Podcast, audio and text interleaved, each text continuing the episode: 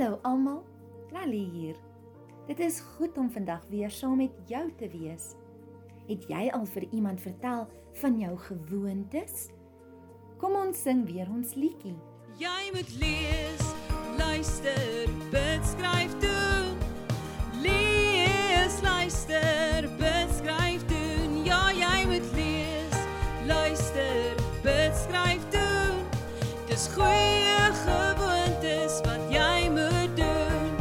Dis goeie gewoontes wat jy moet doen. Gister het ons gesels oor hoe om ons Bybels te lees. Het jy jou avontuurpakkie by jou, jou sak, Bybel, joernaal en kruite? Kom ons gaan. Sit jou hande agter jou ore. Wat hoor jy?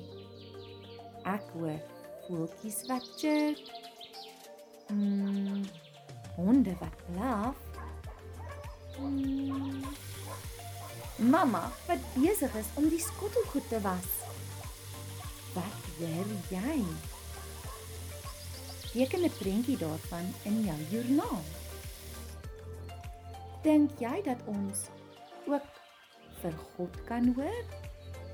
Ja, God praat met ons deur die Bybel, deur mamma en pappa en hy kan selfs met jou praat in jou hart.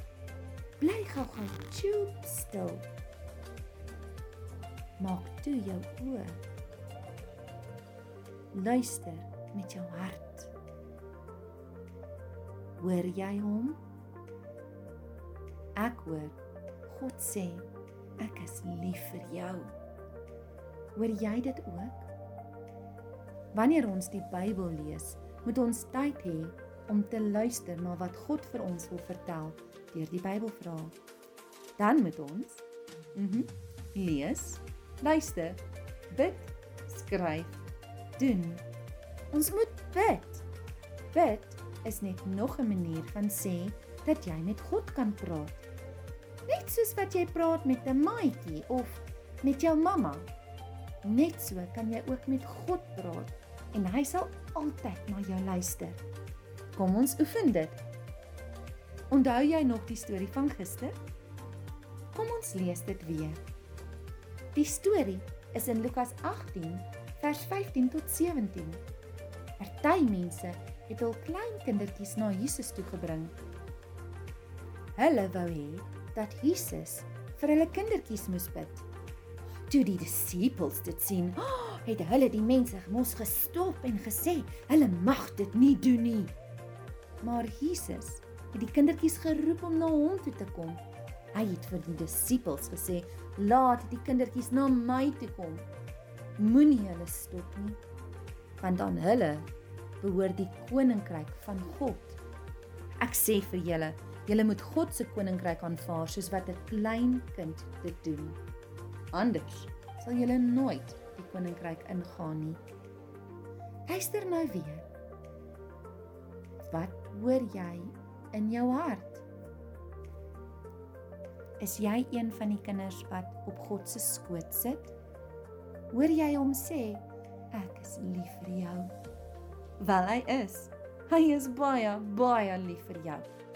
So as mamma en pappa vir jou sê dat hulle lief is vir jou, wat sê jy dan?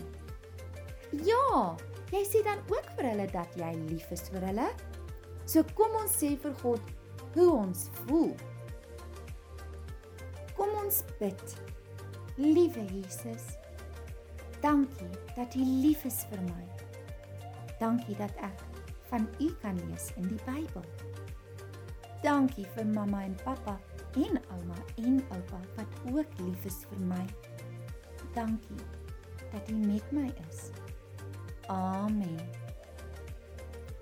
Vra iemand om jou te help om jou handjies wat bid uit te knip. Kleer die hart met ore in die middel in en vou die hande toe.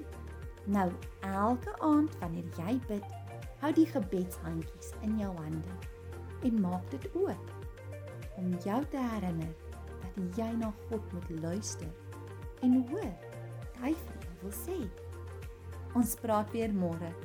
Totsiens, maats. Jy ja moet lees, luister, bid, skryf doen. Lees, luister, bid, skryf doen. Ja, jy moet lees, luister, bid, skryf doen. Dis goeie gewoontes wat jy moet doen. Dis goeie gewoontes wat jy moet